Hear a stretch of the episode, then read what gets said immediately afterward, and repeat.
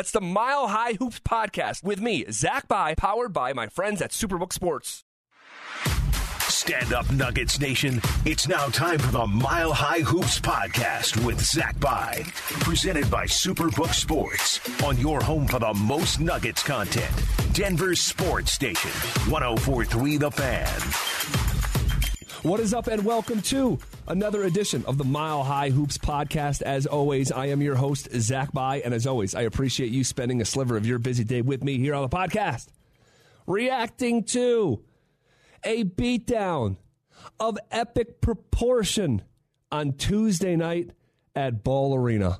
Oh my gosh. I've been watching play uh, basketball my whole life, and I don't think I remember a first quarter quite like what we saw in the first twelve minutes against Minnesota in a one forty-six to one twelve victory. And guys, I'm going to pat my own self on the back because you're not here to do it for me right now. On the very last episode earlier this week, I said, I swear to God, and I'm paraphrasing, but I'm kind of not. It was close to a quote. I said, I swear to God, I think this team's going to score one hundred fifty points in regulation one of these games. It happened the next game nearly. A buck forty-six in a regulation game without Jamal Murray, who is coming off a forty-piece, and no Bones Highland. And this group still found a way to drop one hundred forty-six points at home against the Minnesota Timberwolves. The first quarter, I can confidently tell you, I will remember for the rest of my life, bar- barring some sort of uh, mental erosion um, down the stretch. I'm going to remember this for a very, very, very, very long time. I can't remember anything like it. A thirty-two to two run? Are you effing kidding me? I just, what in the world? That is just so over the top. And like, my thing is, like, is that just a supernova version of the Celt or the Celtics of the Nuggets, or um, is that just who they are? I I, I don't know. Um, it's probably somewhere in between, but I think that's who they can be on any given night. Um, Michael Porter Junior was fantastic in the opening uh, quarter. Let's just start there. nineteen points in the first quarter. If you remember, that's how many points Minnesota had after twelve minutes. So, so M P J was tied with Minnesota in points after the first twelve minutes. Remarkable. forty-nine points scored, second most in a first quarter in N B A history. And I was there for the, the game that's the most in N B A history. It was back in two thousand nineteen. The Nuggets had gone up to uh, Golden State and beaten the Warriors. And I believe this is when they still had K D, um, and they were just like prime Warriors. And they went up there, uh, Denver went up there and beat them. And um, there was a feel-good uh, a- atmosphere Uh, with the Denver team at that time, and those Warriors came in here on a mission. And I was there, and I watched Golden State drop fifty-one points in twelve minutes. That is the most in any first quarter in N B A history. The difference is, um, and I went and looked this up, the Nuggets had like thirty-eight.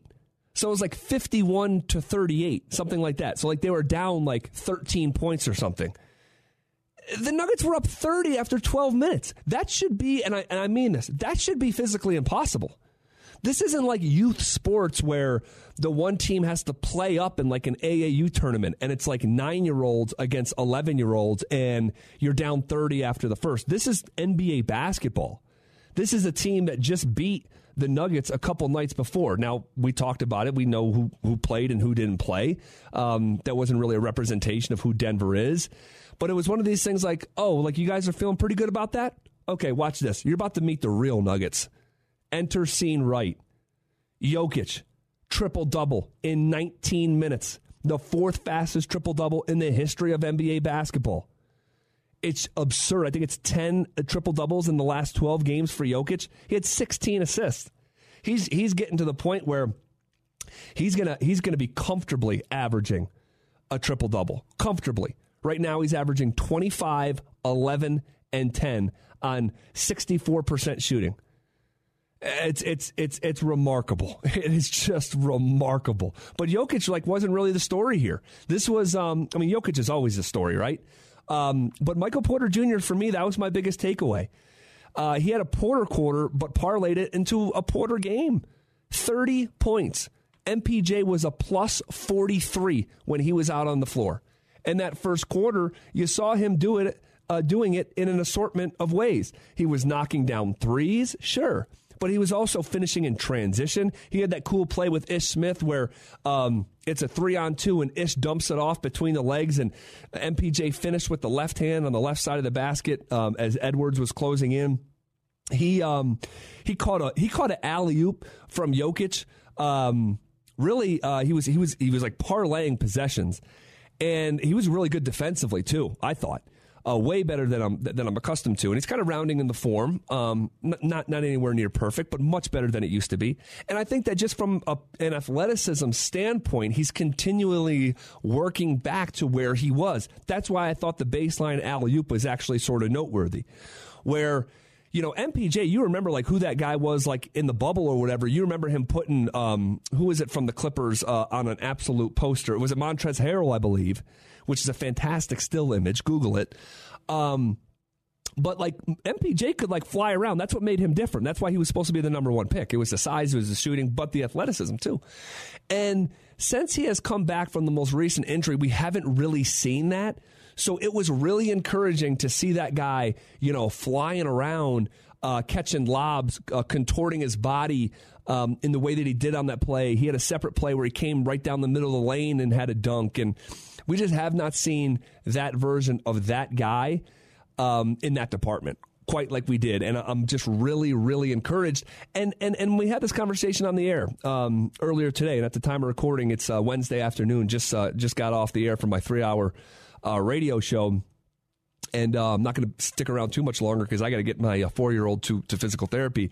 But uh, looking like the last like week and a half, two weeks for Michael Porter Junior It was twenty-two points um, on Sunday against Minnesota in that blowout loss. That's fine. Like I, I, I again, I'm not going to reset the context of that game, uh, but twenty-two points.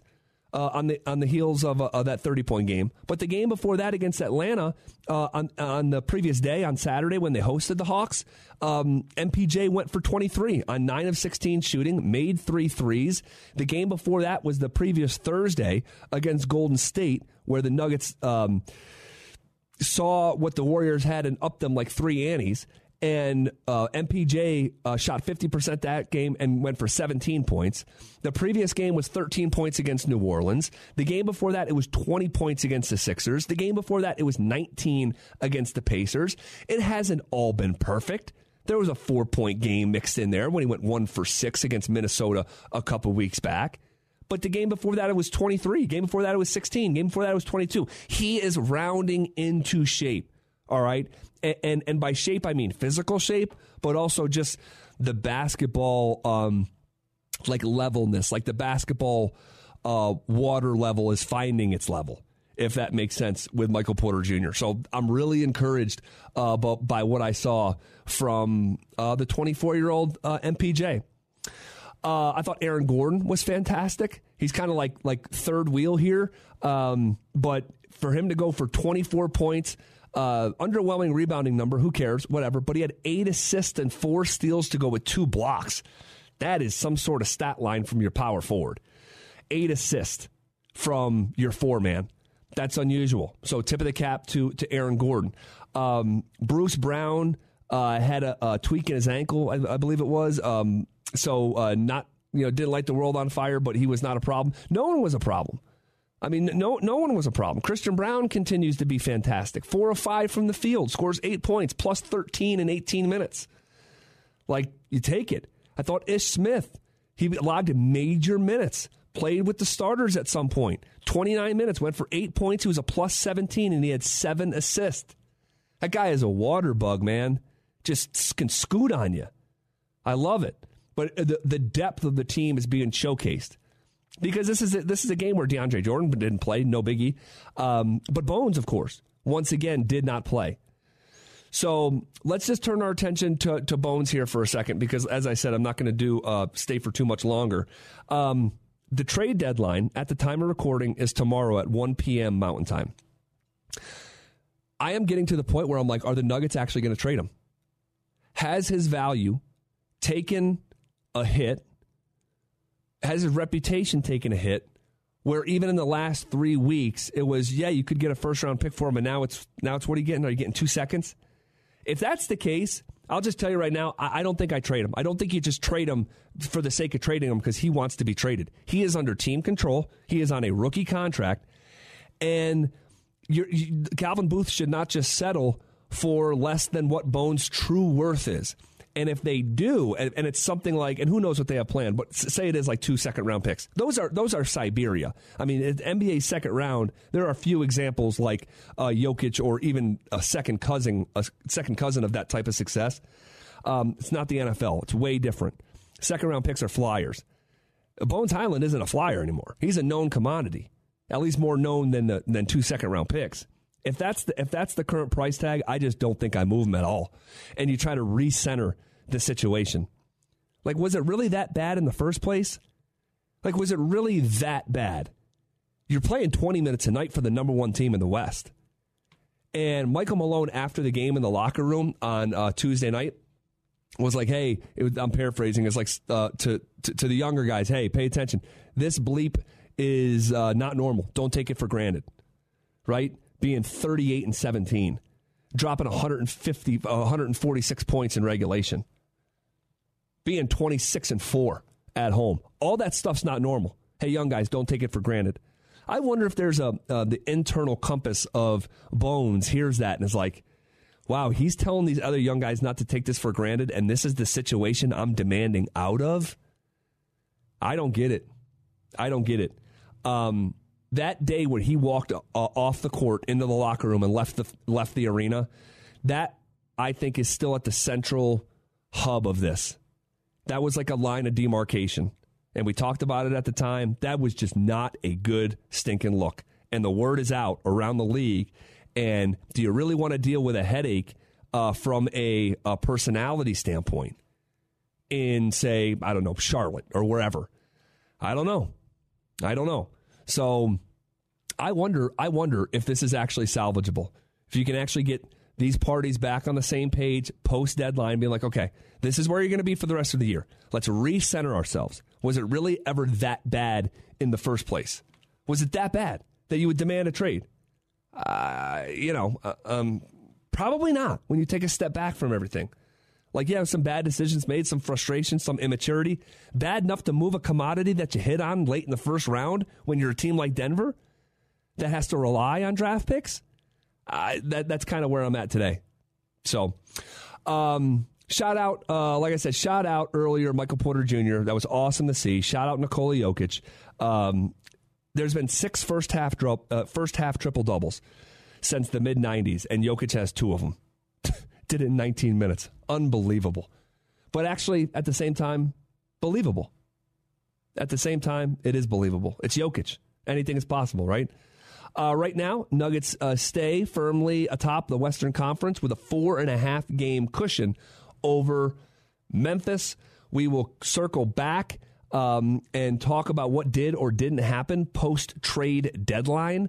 Uh, the next game for Denver is at Orlando Uh, tomorrow night, February ninth, Thursday, followed by a game in Charlotte on Saturday. And then finally, they'll wrap up that three-game road trip in Miami on Monday evening at five thirty. So we'll leave it there for now. If anything breaks at the deadline, we'll be here to talk about it. And it's whatever happens next, Orlando, Charlotte over the weekend, trade deadline, you already know. We're going to be talking about it right here on the Mile High Hoops podcast. Thank you for tuning into the Mile High Hoops podcast powered by Superbook Sports. Until next time.